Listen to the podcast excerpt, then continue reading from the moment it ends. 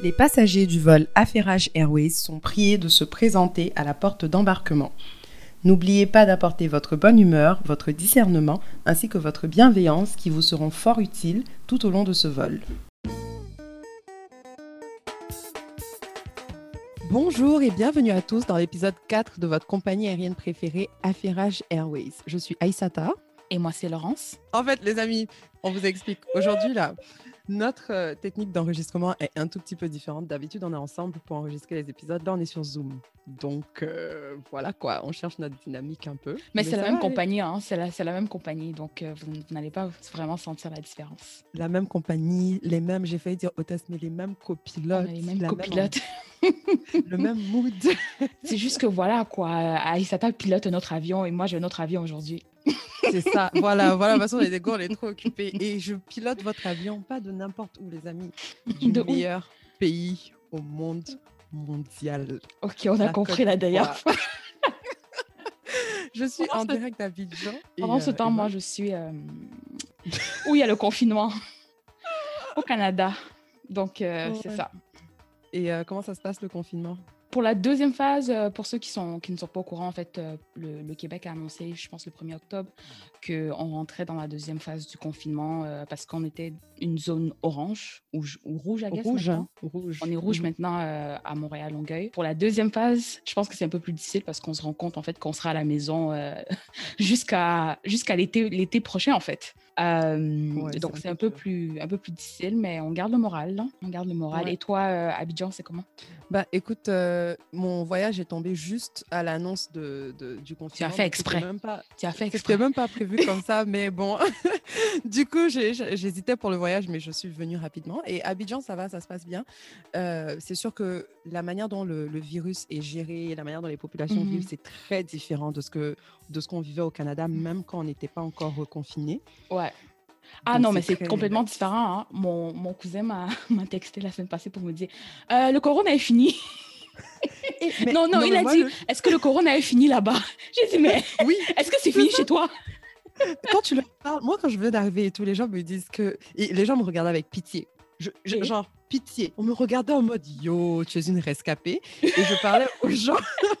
les gens étaient comme, même la famille, ah ma fille, c'est bien, tu es venue ici parce que ah, là-bas, là, ça va pas. Chaud. Mhm. Non, mais le corona, c'est pas une maladie de chez nous, quoi. Est-ce que c'est la maladie des. Des euh, caucasiens. Des caucasiens. Je, ça, je cherchais le mot politiquement correct. une maladie de caucasien et tout, que nous, ici, là, on a eu le palu, on a eu le on a eu Ebola, et euh, tout, le corona, c'est quoi? C'est comme le palu, ça ne nous touche pas. oh, ok. Ben, ben, justement, en fait, euh, parlant de, du fait que ça ne touche pas, je pense qu'il y a beaucoup de chercheurs qui sont curieux pour savoir euh, pourquoi l'Afrique a été, entre autres, préservée. Et c'était même dans les nouvelles il y a quelques, il y a quelques semaines, là, que euh, des chercheurs et, je pense que même le chef du, euh, de CDC Afrique, qui est le Centre africain mmh. euh, de contrôle de prévention des maladies, ils ont avancé en fait plusieurs hypothèses pour expliquer en fait pourquoi le corona ne s'est pas bien répandu en Afrique, entre guillemets. Là. Et en fait, ils disaient justement parce que la mobilité sur le continent est difficile, donc entre autres, les mauvaises routes qu'on a, le manque d'infrastructures qu'on a, sont devenus des bénédictions en fait. oui.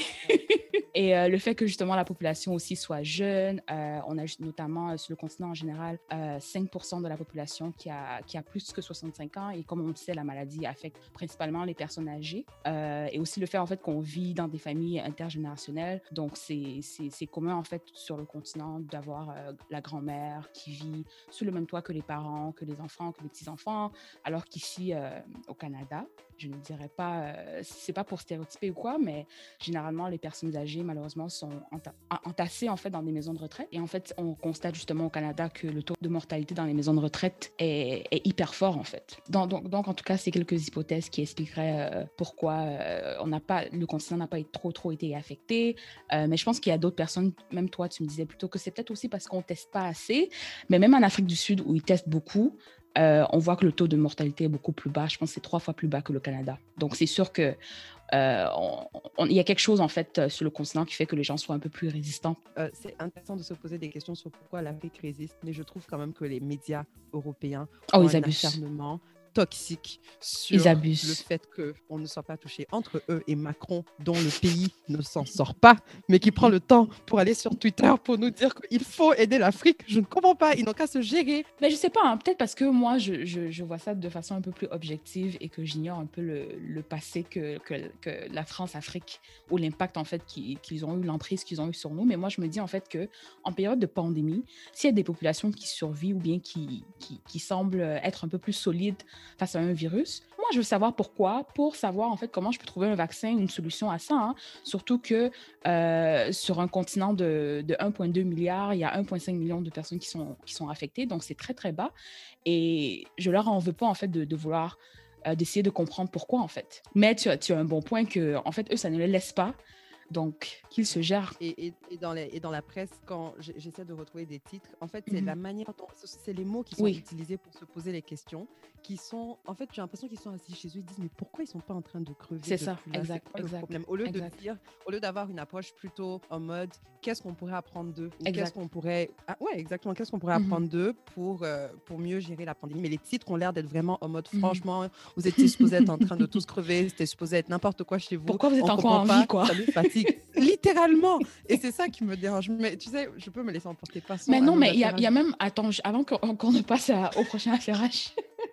en fait, j'ai l'impression même que les deux messages sont, sont conflictueux dans la mesure qu'ils sont, ils, sont en train de vouloir dire oh, on, est, on est curieux de savoir pourquoi euh, l'Afrique résiste, mais en même temps, mhm. Macron lance le message que oh, il faut aider l'Afrique à s'en sortir. Il on doit, aider, l'Afrique. Entre-temps, lui, il venait d'annoncer couvre-feu chez lui. J'ai dit, gars, s'il te plaît, reste concentré, Macron. Reste concentré, frère. Reste concentré, mon petit Manou. Donc, euh, on va passer à, à nos affairages euh, du jour je voulais qu'on commence par parler euh, des grosses compagnies tech qui s'implantent sur le continent ou en tout cas sont en train de développer euh, de plus en plus de partenariats avec des compagnies, des compagnies locales. Euh, mhm. Donc, moi, je considère que de façon générale, c'est clair que c'est super pour la création d'emplois, d'autant plus que si c'est des rôles qui vont être remplis sur le marché local, c'est un plus. Donc, en fait, je voulais commencer par parler de Netflix. Donc, Netflix est déjà quand même assez bien établi au Nigeria euh, et en Afrique du Sud. Et ils sont justement en train de vouloir étendre leur portée au Kenya. Et euh, ils ont signé plusieurs licences euh, pour du contenu de producteurs euh, venant du Sénégal, du Ghana, du, Zimbabwe, de l'Angola et du Mozambique. Par mhm. contre, en fait, dans la liste que je, que je suis en train de, nommer, on, constate directement qu'il y a très peu de, de représentation de l'Afrique francophone, notamment un pays qui, selon moi, devrait dans la liste c'est le Burkina Faso. Euh, pourquoi le Burkina Faso? Parce qu'en fait, c'est vraiment un incontournable, euh, un pays incontournable en fait euh, dans, dans, le cinéma en Afrique francophone. Je pense que même Ouagadougou est, est, considéré en fait comme la capitale du cinéma. Ils ont même le festival Fespaco qu'ils hébergent depuis genre les années les années 70. Sans compter que le Burkina aussi a un, un, réseau très très bien établi en distribution, en exploitation de films. Parce qu'en fait, moi, je considère que par exemple, si Netflix est capable d'aller dans les pays scandinaves et de nous sortir des shows comme des émissions comme Borderline. Pardon? Pendant mhm. le confinement, il y avait un film turc, je ne peux pas te dire le nom parce que j'ai mhm. oublié, un gars qui est mis en prison et tout alors qu'il est malade mental. Bref, toute la planète a regardé ce film. tout le monde tweetait dessus, tout le monde a pleuré devant le film.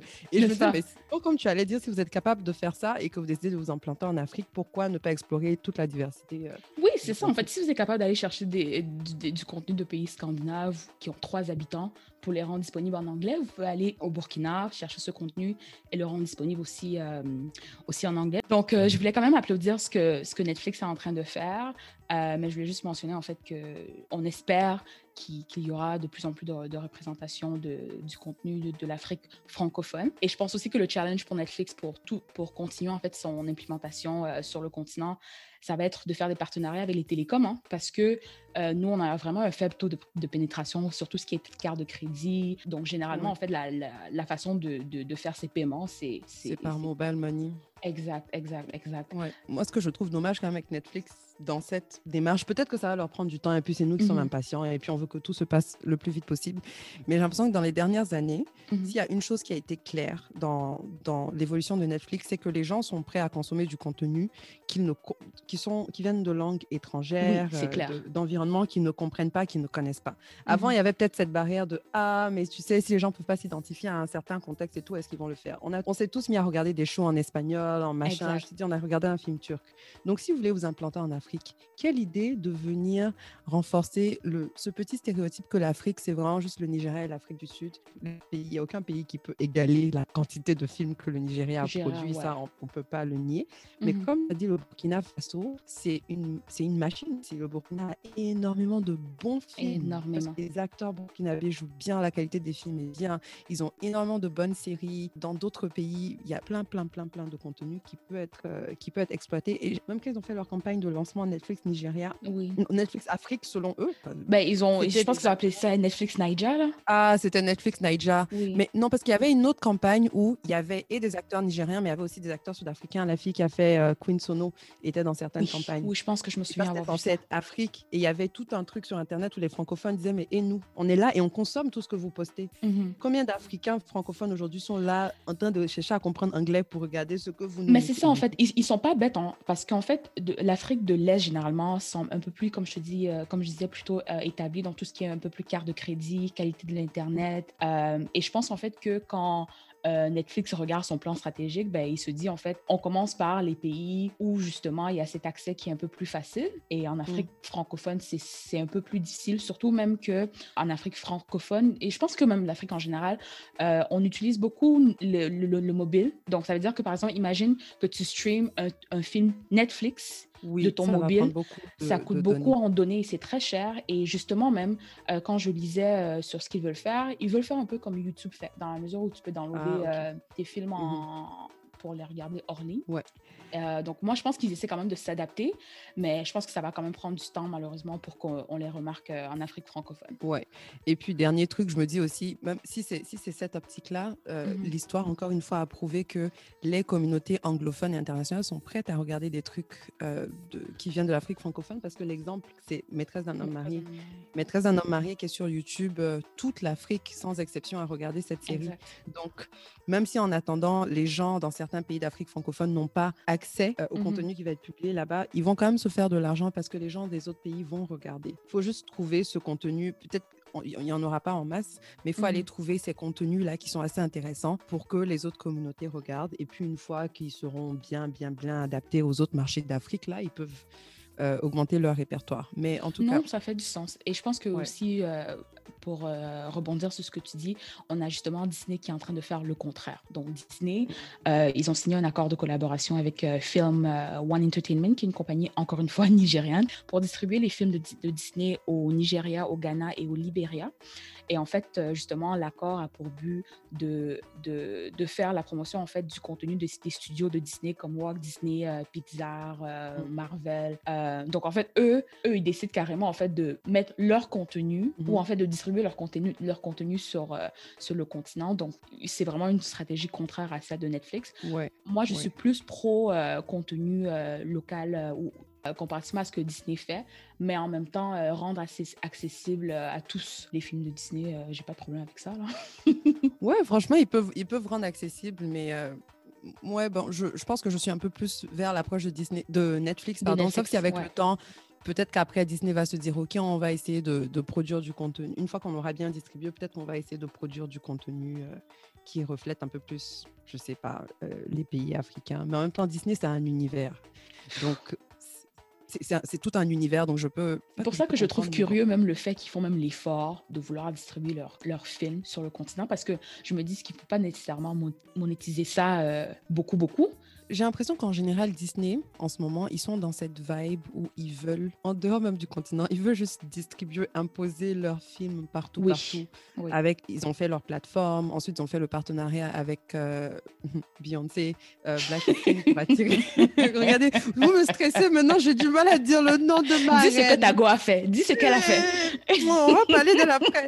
Mais tellement, elle m'a déçue. Mais bon, donc ils ont fait le partenariat avec elle, ensuite ils mhm. ont sorti Mulan et puis pour la sortie de Mulan, ils l'ont pas sorti au cinéma. Il fallait être abonné sur leur plateforme et payer. Donc j'ai l'impression qu'ils veulent vraiment imposer leur mmh contenu partout. Ben, en fait, ils, veulent lancer le signal à Netflix, à HBO, à Hulu, euh, à Crave, à, Prime Video, qui sont dans la course en fait. Ouais. Donc, je pense euh, qu'ils le font, ils le font, euh, ils le font bien.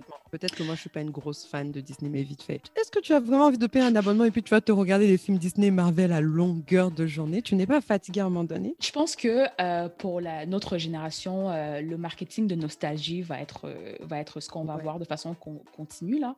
Et je pense que Disney capitalise sur ça pour, que, pour permettre aux gens de revoir ce qu'ils ont vu en grandissant. C'est sûr que si, tu n'as pas grandi en regardant ce, en regardant ce contenu, ça va pas, ça va pas te parler. Euh, mais pour ceux qui ont grandi en regardant euh, Raven, par exemple. Exact. Je pense que, ou, ouais, je pense que tu, voudrais encore euh, revisiter ce genre de contenu. Oui, effectivement. et finalement, je pense qu'on avait la dernière compagnie tech dont je voulais parler et non la moindre. en tout cas, celui qui a créé, c'est ton meilleur ami. Marco. Marco, tonton Marc. je ne le supporte pas. Donc, donc, Facebook a annoncé qu'ils vont ouvrir des bureaux à Lagos euh, en 2021. Donc, le Nigeria, c'est devenu le Paris. Ah, le Nigeria, partout, hein, et c'est bien mérité. Hein. Comme, comme les Nigérians disent là, Nigeria no they carry last, qu'ils ne seront jamais derniers, quoi. Ah, jamais. Ils ne seront jamais derniers, donc euh, ils sont en train de s'imposer. Et bon, je vais essayer d'être objective, euh, même si j'aime pas beaucoup Mark Zuckerberg l'homme d'affaires, en tout cas, je ne le connais pas personnellement. Euh, parce que moi, j'ai toujours considéré que Mark Zuckerberg, c'est, pour ceux qui, ont, qui se souviennent avoir lu le livre de Frankenstein quand ils étaient jeunes, c'est un savant ou un scientifique qui a inventé un truc en voulant bien faire, en voulant bien faire, mais on dirait qu'il a perdu le contrôle de son, de son invention. Quoi. mais, avant qu'on avant qu'on continue, pas que moi je suis une fan de Mark Zuckerberg ou quoi que ce soit, c'est juste que. Zuckerberg. On est, dans un monde. Zuckerberg. Zuckerberg. Et dans un monde où toute mm. personne qui est impliquée dans la création d'un réseau social en ce moment vit la même chose. Ils ont tous créé des outils informatiques, mm. techniques qui les dépassent. Donc, à quel point est-ce qu'on doit les blâmer pour le fait que ça les dépasse Je ne pense pas qu'on les blâme. Je pense en fait qu'ils euh, ne veulent pas admettre que ça, le, que ça les a dépassés et ne veulent pas être régulés. Il, en fait, le problème avec ces compagnies tech-là, c'est qu'ils estiment que eux-mêmes doivent se réguler, alors qu'ils ont des investisseurs. Euh, tu ne peux pas servir tes investisseurs et tu ne peux pas protéger le consommateur en même temps. Et pourquoi est-ce qu'une compagnie tech devrait être régulée? Pourquoi est-ce qu'on pense que ça les dépasse? Je pense que le, consommateur moyen ne comprend pas euh, le, le, le, modèle d'affaires des, médias sociaux. En fait, euh, ils, vendent vos informations euh, pour justement générer des revenus euh, publicitaires. Ça, c'est vraiment ça qui est simple. Et la prémisse de tous médias sociaux, c'est que si c'est gratuit, c'est que c'est toi qui es le produit. Point final. OK? Donc, quand on dit le toi qui est le produit, c'est que ton contenu est justement agrégé pour pouvoir cibler et te retourner de la pub. Mmh. Et justement, les compagnies comme Coca-Cola, euh, les partis électoraux, euh, ils, roulent en fait des pubs complètes et même leur budget et priorise en fait les réseaux sociaux alors qu'avant c'était peut-être la télé ou la radio euh, qui, qui, qui mangeait en fait ce budget publicitaire là. Et pourquoi on considère que c'est pernicieux? C'est parce que ça se fait à l'insu du consommateur. Le consommateur moyen ne connaît pas nécessairement toute l'information que Facebook a sur lui. Pour toi, tu considères que voilà, tu poses ta, tu poses ta vie, tu poses ta life avec tes mm-hmm. amis, euh, tu, tu, indiques euh, où tu étudies, tu indiques ce que tu étudies, tu, tu indiques euh, par exemple que tu as une affinité par exemple pour du contenu africain, mais Facebook derrière, ils, utilisent ça pour te montrer des pubs, hein, pour te mm-hmm. cibler, même pour de la monétisation, en fait. En Occident, ça fait près de, je dirais peut-être 15 ans que euh, la population est habituée à Facebook. Donc, les gens ont quand même une meilleure compréhension de comment distinguer ce qu'ils voient sur Facebook. Alors que, par exemple, sur le continent où le taux de pénétration de Facebook n'est pas encore ça, quand quelqu'un voit une publicité sur Facebook, généralement, ils ne savent même pas que c'est une publicité. Quand quelqu'un voit du contenu qui n'est pas vrai, en fait, ils assument que tout vient de Facebook et ils ne savent pas que, voilà, ça vient d'un tiers d'un tierce partie. Et en fait, étant donné... Oui, vas-y. J'allais dire rapidement, je pense que le taux de pénétration est plutôt élevé quand même en Afrique, mais c'est juste que c'est beaucoup plus nouveau euh, pour les gens. Veut, veut pas, euh, y a le pourcentage de personnes euh, qui, qui, sont à l'école, qui sont éduquées est moins élevé. Donc, je pense qu'il y a beaucoup moins de personnes qui se posent pour se, pour se poser des questions critiques de tout ce qui se passe sur les réseaux sociaux en ce moment. Où est-ce que mon information va, comment ça se passe, etc. Exact. Et je considère en fait que la tata moyenne ou le, le tonton moyen ou même la cousine de notre génération euh, ils ont tendance à, penser en fait que ce qu'ils voient sur, Facebook, c'est la vérité. Et c'est ces mêmes gens-là qui justement vont aller voter. Donc pour nous, en fait, avec le scandale que Facebook, par exemple, a eu, euh, je ne vais pas trop m'étendre là-dessus, mais avec le scandale qu'on a vu en Occident ici, aux États-Unis, entre Facebook, Cambridge Analytica, et leur rôle dans l'élection de Trump, leur rôle dans, le Brexit, comment ils ont utilisé en fait les, comment ils ont ciblé en fait des, des électeurs euh, potentiels et euh, ils les ont euh, exposés en fait à des, à, des, à des quiz pour les convertir à voter pour notre parti. Donc, comme on le sait, quand on est en période électorale, en fait, c'est très facile. Généralement, les élections sont serrées, ce qui veut mmh. dire que pour gagner une élection, il faut convertir très peu de personnes à voter pour l'autre. Et en fait, le danger de, Facebook, justement, dans un contexte africain où il y a beaucoup d'élections euh, stratégiques hein, qui ont lieu en ce moment, le danger de Facebook, dans un environnement où les utilisateurs ne, peuvent pas nécessairement faire la, la différence entre ce qui est fake news, ce qui est légitime, euh, où justement on a beaucoup la culture euh, sur le continent de se partager l'information sans vérifier, hein, notamment les WhatsApp qui tournent, les, les groupes de conversation. Donc tout ça en fait, tout ça en fait vont, va continuer à avoir un impact sur, sur nos élections. Et moi en fait j'estime que ce qu'on a connu aux États-Unis euh, avec, le, avec Trump et Cambridge Analytica, c'est la même chose qu'on va, qu'on va justement continuer à connaître. plus le temps passe et plus Facebook s'implante sur le continent. Déjà que les élections sur le continent, no offense, mais c'est pas connu pour être euh, le genre d'élection les plus transparentes. On est connu pour avoir des leaders qui cherchent à s'accrocher au pouvoir, mmh à manipuler mmh les résultats au maximum possible. Donc là, ça leur donne un nouveau euh, levier à utiliser dans dans cette quête du pouvoir. Encore même, les pays occidentaux commencent à se poser la question de comment est-ce qu'ils vont réguler tout ça. la réflexion a commencé. Et nous, là, on est même on se cherche encore dans le digital. On se cherche dans le digital. Ils auront fait du sale, du gros, gros, gros, gros Exact j'ai l'impression qu'il y a plein de choses où on est en retard et tout euh, par rapport à l'Occident, mais si au moins on pouvait apprendre de leurs erreurs et puis c'est une chose d'être en retard, mais si tu es en retard et puis tu dis ok je suis en retard mais je vais vite catch up, euh, laisse-moi prendre mmh le train en marche mmh et puis on va commencer, on va commencer à penser aux régulations etc. Mais non zéro, on va ça va nous prendre aussi des années, des dizaines d'années pour essayer. Ben, c'est sûr que comme si on a des présidents qui ont 80 ans et plus, euh, ça n'aide pas non plus à, à, rester aux aguets par rapport au numérique. Hein. Ben non zéro, ils comprennent rien, rien, rien. Et pareil hein, justement quand j'écoutais euh, Mark Zuckerberg quand il est allé euh, devant le, quand il est passé devant le Congrès euh, américain là, c'est tellement clair que même en Occident, la mmh. technologie avance beaucoup plus vite que, que, tout ce qui est législation. Donc, imagine encore plus sur le continent. Oh moi, j'écoutais les, les, questions que les sénateurs posaient à Mark Zuckerberg, mais je suis comme, en fait, toi, même Facebook, tu sais même pas comment ça fonctionne, quoi, à la base et tu es censé réguler, réguler quelque chose que tu ne comprends même pas. Tu comprends ce que je veux dire? Oui, oui, oui, oui. Mais oui, on va voir. Mais ça, c'est un problème, un plus grand problème. Parce que comme tu as dit, il y a trop de choses qui sont régulées par des choses qui, par des gens qui ne comprennent que dalle. Exact. Et qui tiennent à les réguler. Et puis, on finit avec des régulations qui n'ont aucun sens.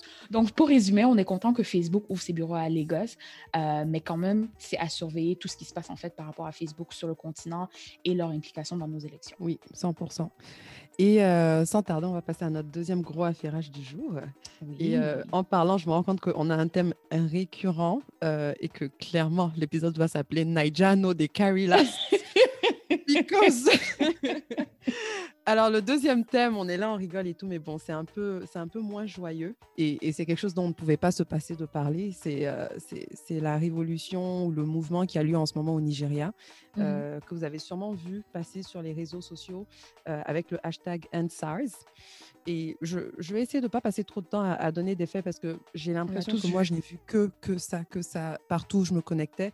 Donc, la majorité des faits devraient, enfin, sont connus, mais on ne sait jamais. Peut-être aussi que l'algorithme sait clairement ce que, je, ce que j'aime consommer, donc il, m'en donne des mmh tonnes. Mais en gros, euh, depuis quelques semaines en particulier, euh, les jeunes Nigérians sont en train de manifester contre euh, SARS, qui est une brigade qui a été instaurée par l'État il y a bien, bien, bien longtemps, dans les années 80 au Nigeria mmh. pour combattre la, les hauts taux de criminalité. Parce que je pense que tout le monde est au courant que le Nigeria est quand même connu pour être un de ces pays-là où le vol, les vols à main armée, la violence, ah, c'est chaud là-bas. Très chaud.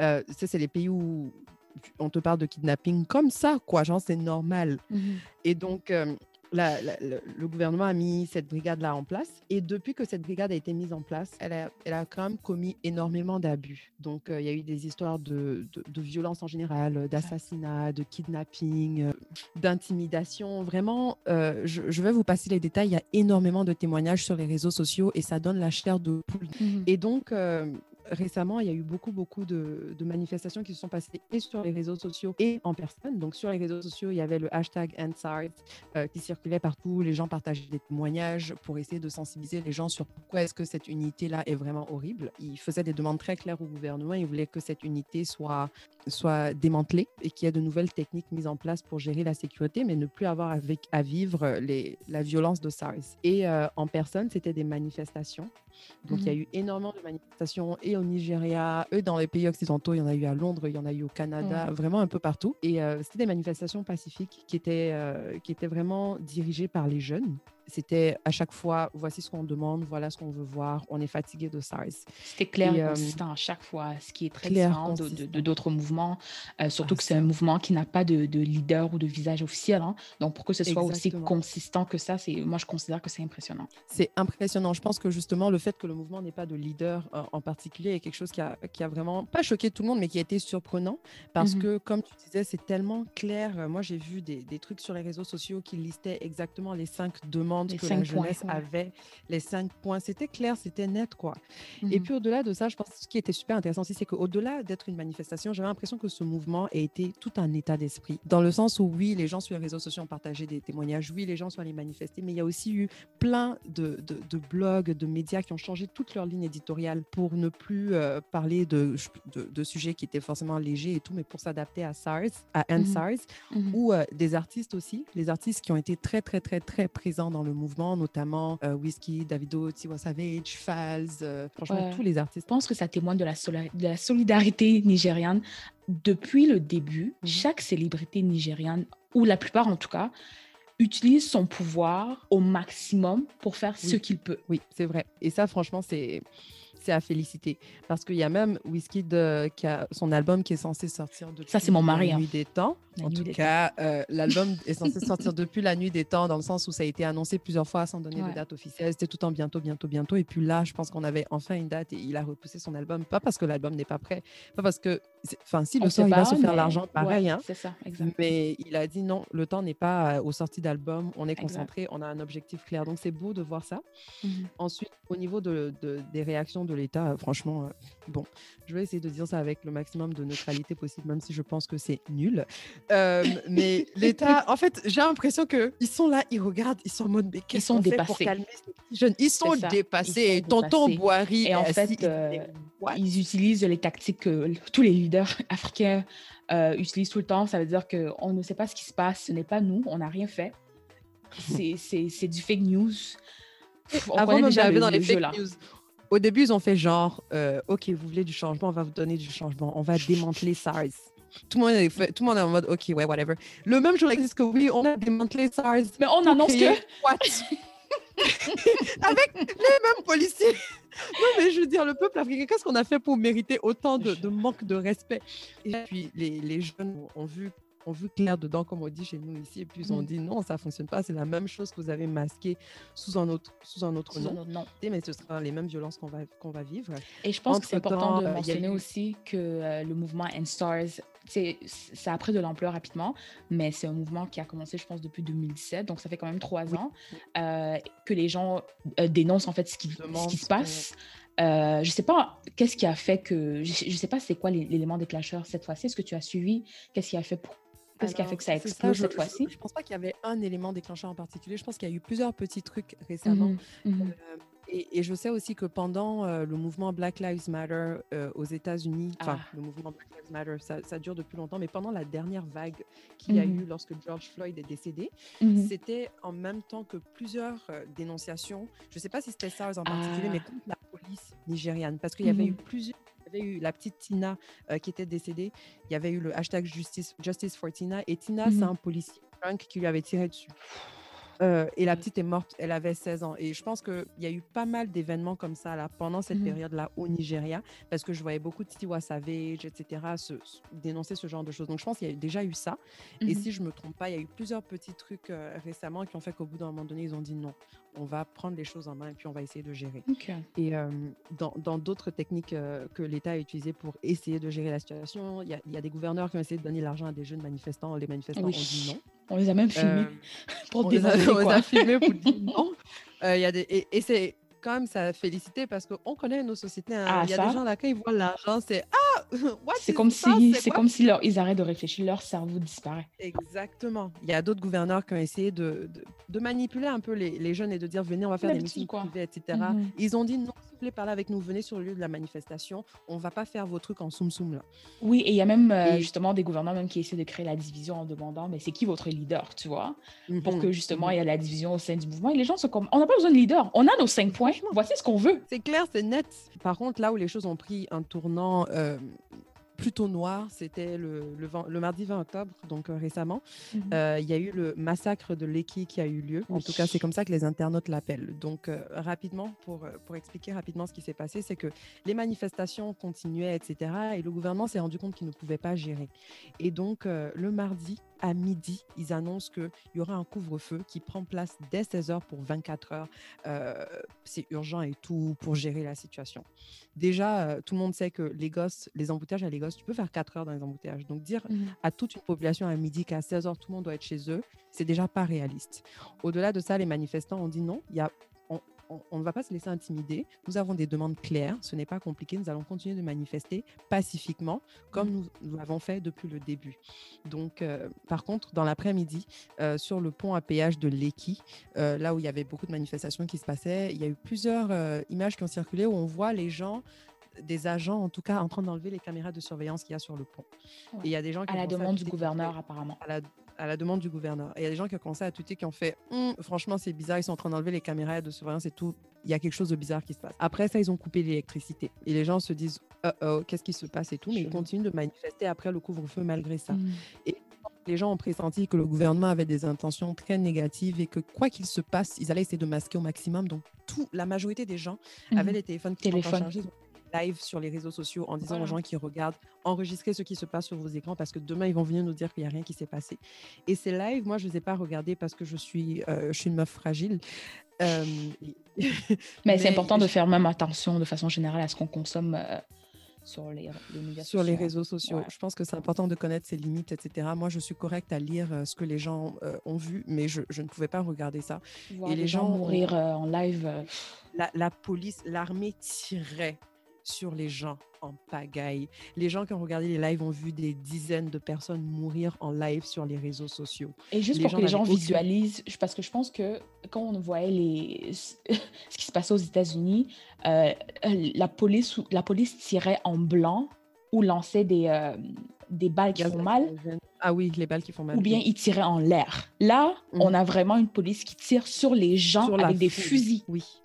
Et avoir, enfin, je, je n'ai même pas les mots pour essayer de comprendre comment est-ce qu'un leader dit, vous savez quoi, ces jeunes qui réclament leur liberté fondamentale et leurs droits fondamentaux nous fatiguent. Prenez vos fusils, tirez sur eux. Et, et je pense que le truc qui est encore plus horrible, c'est Mhm. ce sont les foutaises qui ont eu lieu après ça, parce que la, la- la journée, la nuit a été dure. Jusqu'au Mhm. lendemain matin, le mercredi, ça tirait encore dans plusieurs endroits.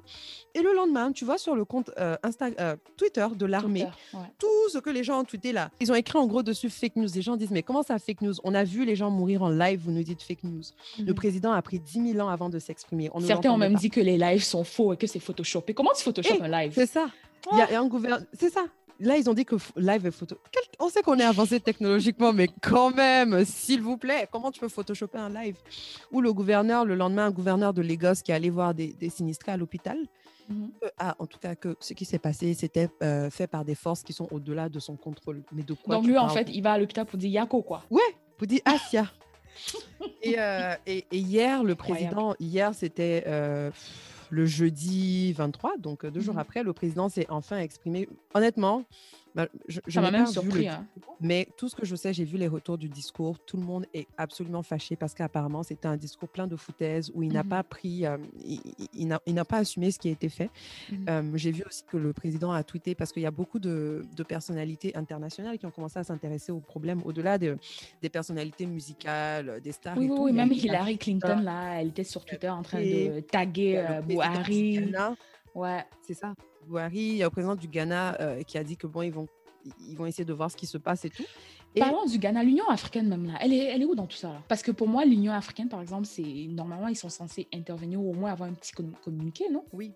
Et puis bon, je pense que c'est là aussi où c'est dur parce que tu sais, c'est un mouvement qui se passe sur Twitter et sur les réseaux sociaux. Dans les dénonciations que les gens ont fait, c'est que les, les médias traditionnels n'ont pas relayé l'information. Donc quand tu jusqu'à Les peut-être médias récemment, traditionnels nigériens. nigérian et même international aussi. Tu trouves? Parce que moi, j'ai l'impression que, en tout cas à l'international, l'information est bien, bien relayée. Les critiques que moi j'ai vues des Nigérians, c'est que d'un point de vue local, à la, télé- dans- à la télévision nigériane, c'est comme si euh, it's business as, as usual, comme on dit, quoi. Ouais. J'ai essayé parce que j'avais fait des recherches et tout, j'ai vu quelques articles Mhm. par là de la BBC, etc. Mais j'ai l'impression Mhm. que la majorité des articles ont commencé à venir après le massacre du 20. Alors qu'avant ça, les gens ont quand même manifesté non-stop pendant deux semaines. Et c'était quand même, avant le massacre, c'était quand même un gros mouvement sur les réseaux sociaux. Mhm. Le, le président Bouhari disait que ouais, il faut que les autorités internationales euh, essaient de bien comprendre ce qui se passe et ne pas se baser sur des allégations avant de, de- de se hâter euh, à juger. Donc c'est vraiment du gros n'importe quoi en ce moment et, et on a des jeunes qui se font tuer euh, sans, sans raison valable juste parce qu'ils ils réclament leurs droits. Et c'est vraiment dur à regarder. Et, euh, et on a l'impression que le, le monde tourne en rond. Quoi. Il y a quelques mois, c'était Black Lives Matter aux États-Unis. Euh, il y avait La quelques crise populations. au Cameroun. La crise, et c'est ça, c'est ça en fait. Il n'y a pas que EndSARS. En ce moment, tu as la crise anglophone au Cameroun, tu avais le End Phone Tax au Cameroun, Oui. tu avais en Namibie Shut It All Down euh, parce qu'ils dénonçaient euh, le, le viol. Le Euh, tu as le Congo. Avec, ses, avec les, les mêmes problèmes qu'on sait là. Il y a l'Afrique du Sud euh, qui, qui a aussi des problèmes de violence euh, faites aux femmes.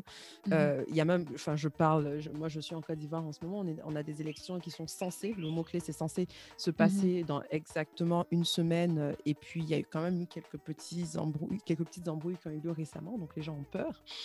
Euh, Tout est à les refaire, en fait.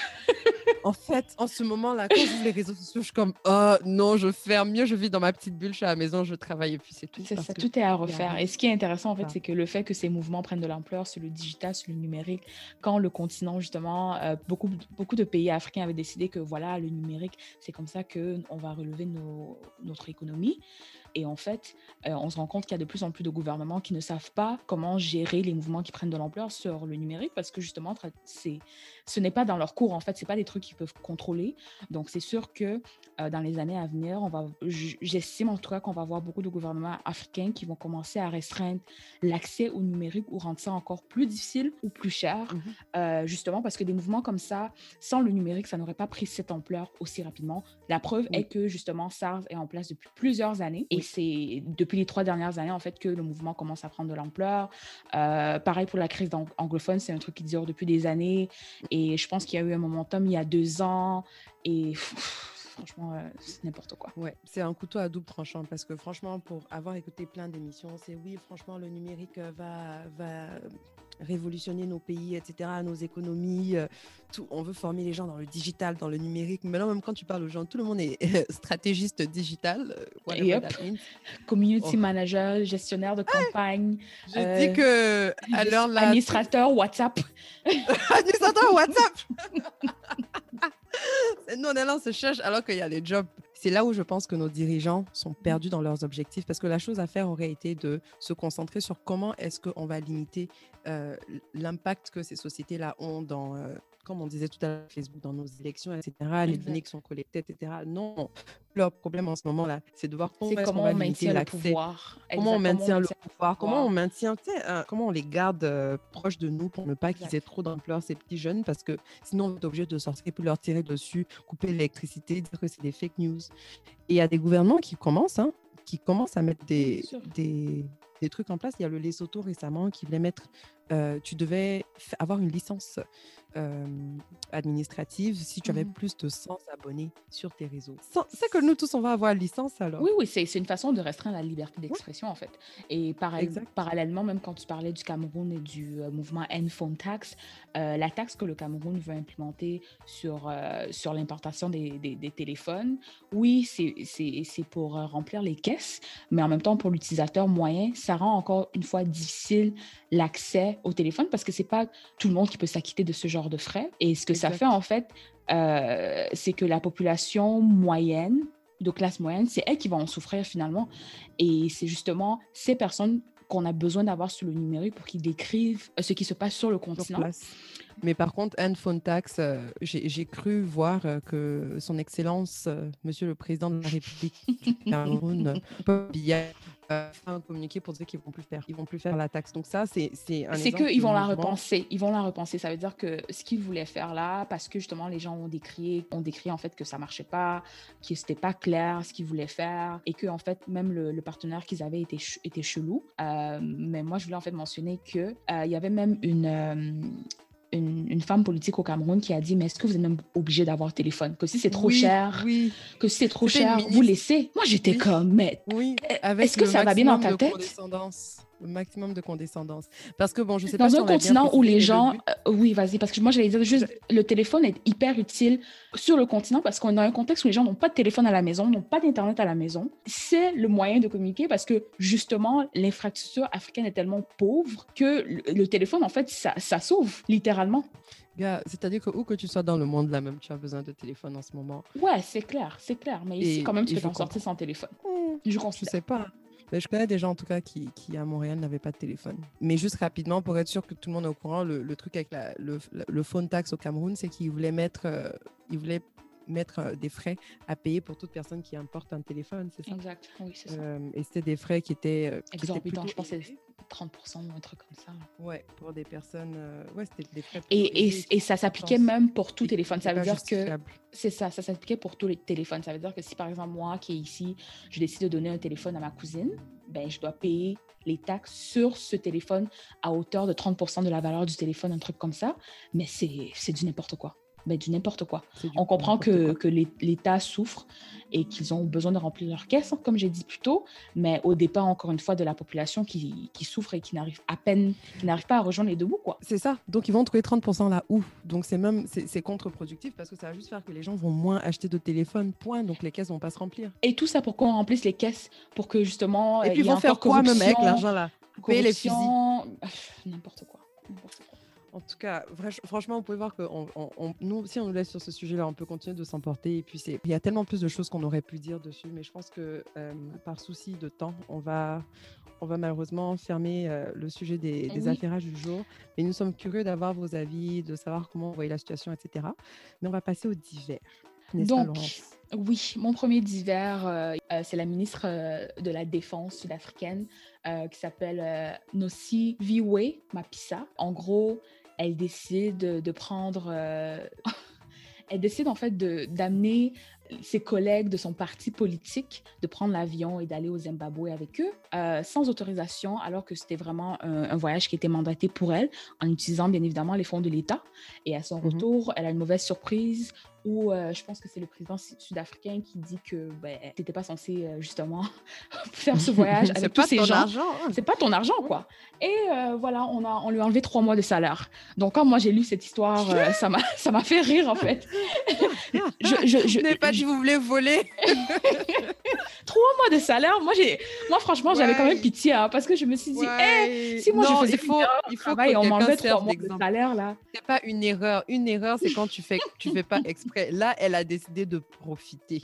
Et le président lui a montré que c'est pas ici, ça se passe pas. Et si ça, on, ne voyage pas aux frais des. Exact, on ne voyage pas aux frais, aux frais du contribuable. Euh, je suppose que euh, ce que ce qu'ils font, il y a sûrement des raisons politiques euh, derrière ça. Je pense pas que c'est la première qui, qui pose ce genre d'action. Ouais. Mais quand même, j'ai trouvé ça quand même assez drôle le fait qu'elle se fait priver carrément sur la scène publique hein, de trois mois de salaire, qui c'était annoncé. En fait, c'est tellement rare d'entendre ça chez nous que je, je suis dépassée. Ah non, moi, j'applaudis, hein, j'applaudis. Parce que si on commençait à regarder ce que certains ministres font dans certains pays, là, même un an de salaire serait petit à enlever, quoi. Les gens volent plus que ce qu'ils auraient gagné dans toute une vie. Je te jure. Ils volent très mal. Qu'est-ce qu'on va dire? Je n'ai même pas les mots pour ça. Ce qui est sûr, on va passer au deuxième d'hiver, qui est très rapide là. Mais euh, il paraît, bon, il paraît pas, hein, c'est vrai. Notre très cher pays euh, qu'on aime beaucoup, le Sénégal, mhm. Euh, a demandé à inscrire euh, son plat national que nous connaissons tous, le tieboujen. Donc, mhm. c'est le, il y en a qui appellent ça le chep, le chep au poisson, le riz au poisson, etc., mhm. euh, dans le patrimoine mondial culturel immatériel de l'UNESCO. moi, moi, moi, quand j'ai quand j'ai vu ça initialement, en fait, je me suis dit, Cheb, c'est pas pour euh, diminuer le Sénégal ou quoi que ce soit, mais dans ma tête, c'est du riz, quoi c'est du riz au poisson. Moi, je considère qu'il n'y a pas un peuple sur cette planète qui ne mange pas de riz et qui ne mange pas de poisson. Ce n'est pas du manioc, ce n'est pas euh, un, ingrédient qui est, qui est, méconnu, quoi. Et pour moi, c'était ça ma réaction initiale. Moi, j'adore le chep. Hein. Ça, c'est, je parle en tant que quelqu'un qui quitte ma région. Euh, je traverse le Sahara, les chutes de Niagara pour aller loin, loin, loin à Montréal dans un restaurant sénégalais acheter du chep. Donc, j'adore le chep ce que je suis en train de vouloir dire, en fait, c'est que quand je pense à, des plats à, souligner ou à mettre en valeur, pour moi, l'UNESCO, quand je pense à l'UNESCO, pour moi, c'est le Taj Mahal, euh, le Machu Picchu. Donc, c'est des trucs. Et maintenant, c'est le Chep. Et à côté, il y a au poisson, quoi. non, mais tu sais, on, on, en a parlé un peu hier. Moi, honnêtement, je comprends. Parce que je trouve que oui, bon, euh, il y a plein de peuples qui mangent du riz et du poisson, mais honnêtement, nous tous, on sait que la manière dont les Sénégalais font leur là, ce n'est pas égalable. Parce qu'on a plein de pays qui font des versions euh, shintok, si on peut dire ça comme ça, euh, entre le Ghana et le Nigeria qui font leur guerre du jollof. Jollof rice. C'est un peu la même essence, mais c'est loin d'avoir le même goût. Le chep, c'est vraiment l'élite dans, ce genre de riz-là. En mmh Côte d'Ivoire, on a le riz gras qui est censé être un peu pareil, mais c'est loin d'avoir le même goût. Il n'y a rien qui est comparable au chep. On va mmh se dire la vérité. Et moi-même, comme toi aussi, je vais contre vents et marées chercher les restos sénégalais pour m'acheter mon chep parce mmh que qu'ils le font de manière unique, même si tous les autres gens ont les mêmes ingrédients. Ouais, non, non, c'est clair, je n'en conviens pas. Euh, ce que moi aussi, je, je, voulais quand même ajouter, c'est que euh, je pense aussi que par rapport au Sénégal, c'est quand même un plat phare. Et moi, j'avais même la réflexion que si on prenait le Cameroun, on demandait aux Camerounais de sélectionner un plat, on a tellement de plats divers qu'on mmh n'allait même pas s'entendre sur un plat. Je ne sais pas pour toi en Côte d'Ivoire si ce serait la chicken nécessairement, mais s'il y avait quelque chose à rentrer dans l'UNESCO, ce serait quoi pour vous euh, en termes de gastronomie? Je pense que ce qui mettrait tout le monde d'accord, ce serait la chicken. La chicken. Ouais, parce que bon, c'est sûr que c'est pas, c'est un plat qui vient d'une région particulière de la Côte d'Ivoire, mais c'est quand même euh, le l'aliment, le plat qui est peu unique à notre pays, j'ai envie de dire. Même quand mhm. les gens mangent la attiqué en dehors de la Côte d'Ivoire, ils disent qu'ils mangent la bouffe ivoirienne. Quand tu dis aux gens Côte d'Ivoire, ils disent attiqué. Je trouve que ça reste bien pour le Sénégal de faire ça parce que ça montre qu'ils comprennent que. Parce qu'ils font ça pour attirer les touristes, etc. Et puis ils ont compris que c'est là-bas qu'ils vont se faire de l'argent. Donc, franchement, félicitations aux Sénégalais. Euh, moi-même, je vais bientôt à Dakar, j'y vais demain. Donc, je, suis, je m'en vais manger mon chep. Au calme, quoi. Euh, mais franchement, sur le continent, de façon générale, je pense qu'il y a quand même un gros potentiel sur tout ce qui est tourisme gastronomique. Et je pense qu'il faut investir là-dedans. Hein. Parce que si on n'a pas les infrastructures, au moins, nourriture, c'est quelque chose qu'on a, quoi. C'est ça, c'est ça. c'est eux qui ont compris. On se moque, là, mais en fait, c'est eux qui ont compris euh, comment s'y prendre. Exact. Euh, donc, on va passer à nos découvertes musicales. Euh, Aïsata, tu veux commencer avec la tienne? Crush musical. Crush, crush. Ok, bon, j'y vais. Alors, mon crush musical, euh, qui est mon crush depuis euh, enfin, que j'ai découverte cette année, qui vient de sortir un album. C'est la magnifique Loose and the Yakuza. Donc, euh, Loose and the Yakuza, c'est une artiste de hip-hop qui est congolaise, rwandaise, belge, mmh et qui hip-hop, mais, mais son son est très varié dans, dans ce qu'elle fait. il y a beaucoup de, il y a du, elle est très artistique. Euh, et j'écoutais même parce que moi, bon, je pense que là vous avez compris, mais quand j'aime les gens, je regarde toutes leurs entrevues. Euh, et dans une de ces entrevues, quelqu'un lui demandait c'était quoi son style musical et tout, est-ce qu'elle se cherche musicalement? Elle était comme ouais, elle espère ne jamais se trouver musicalement parce que c'est dans cette exploration là qu'elle ressort son meilleur travail. Donc il y a des moments où elle chante, il y a des moments où, mmh. où tu as l'impression qu'elle rappe euh, ou pas qu'elle slam, mais en tout cas elle fait un peu de tout. Des mmh. paroles qui sont super intéressantes. Euh, en français avec des beats de malade. Et mmh. rapidement, j'ai envie de dire, je suis super contente euh, de, de la voir briller parce qu'on n'a pas encore assez de femmes noires dans des pays francophones qui brillent. Aya Nakamura a été comme la grosse star pendant un moment donné. Elle le restera, la star de la mmh pop. Mmh euh, mais ça fait du bien de voir d'autres personnes monter dans le milieu du hip-hop un peu. Et son album qui est sorti récemment s'appelle Gore. Et euh, comme une merveille, comme une merveille. Et je vous conseille de l'écouter. Et puis la fille aussi, elle a un style de malade. Genre, elle, elle, est, son swag, j'aime trop, j'aime trop son style. Donc, mhm. euh, euh, pour moi, elle, elle, a l'étoffe d'une star. Hein. Et elle, en fait, son mhm. image, c'est top, quoi. En fait, elle est tellement unique dans ce qu'elle fait. Vraiment. Pour moi, c'est ça une star, en fait. C'est ça une ouais, star. Exact. Et puis, quand, quand, quand tu l'as su sur les réseaux, elle a l'air quand même d'avoir une bonne quantité d'authenticité aussi. Mhm. Euh, et pour ceux qui ne la connaissent pas, peut-être que vous l'avez entendu sur l'album de Damso, la chanson Cœur en miettes. Euh, la personne qui chante, c'est elle euh, sur l'album de Damso. Donc franchement, elle a une très belle voix, elle chante bien, ses musiques sont top. Donc on encourage et puis je vous invite à aller découvrir. Et puis de mon côté, euh, moi, c'était l'album euh, Carpe Diem que je pense que j'ai déjà écouté ça cinq fois depuis que c'est sorti. Euh, Carpe Diem est l'album de l'Amidé. Je pense que c'est son deuxième album même qu'il a sorti cette année, si je ne me trompe pas. En fait, moi, ce que j'adore avec Olamide, qui justement est un rappeur, hip-hopper, oh, disons hip-hop.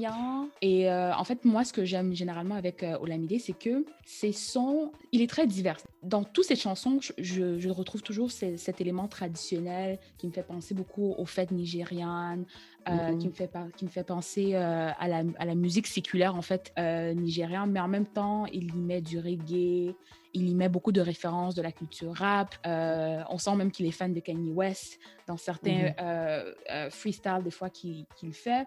En même temps, il y a de la street dedans. Donc, en, tout cas, l'album Carpe Diem, moi, je recommande. ça s'écoute vraiment bien. Tu peux l'écouter en famille, tu peux l'écouter avec tes amis. Donc, c'est mhm. rare en fait de voir de la, de la musique hip-hop que tu peux, qui s'écoute bien en famille, quoi. passe partout comme ça. Exact, exact. Tu m'en avais parlé il y a quelques jours, donc moi j'ai commencé à écouter hier. Après la deuxième chanson, mhm. j'ai mis pause juste pour intégrer le fait c'était du feu, mais c'était trop bien. Et j'ai juste mis pause, j'étais comme, mais qu'est-ce qui se passe? Cet album est trop bien. et j'ai juste mis rapidement sur Instagram, je dis, ouais, franchement, faites-vous une faveur, allez écouter l'album. J'ai mis ça hier. Hein. Mhm. J'ai déjà reçu 3-4 messages privés en mode merci de m'avoir dit d'aller écouter l'album. Donc, on est des influenceurs, quoi. on est des influenceuses, pilotes, influenceuses, tout terrain, wesh. Perso, dans l'album, euh, quand moi j'écoutais la première fois immédiatement, euh, mes préférés étaient euh, Héros. Ben, Héros, les gens, c'était déjà un single dont je le connaissais déjà. Après, il y avait Unconditionally que j'ai beaucoup aussi aimé avec Peruzzi. Et finalement, je pense que l'épisode précédent, on avait parlé de Omale, un mhm. artiste nigérian qui, pour moi, ça va être notre prochain Whisky. Donc, je le vois de plus en plus.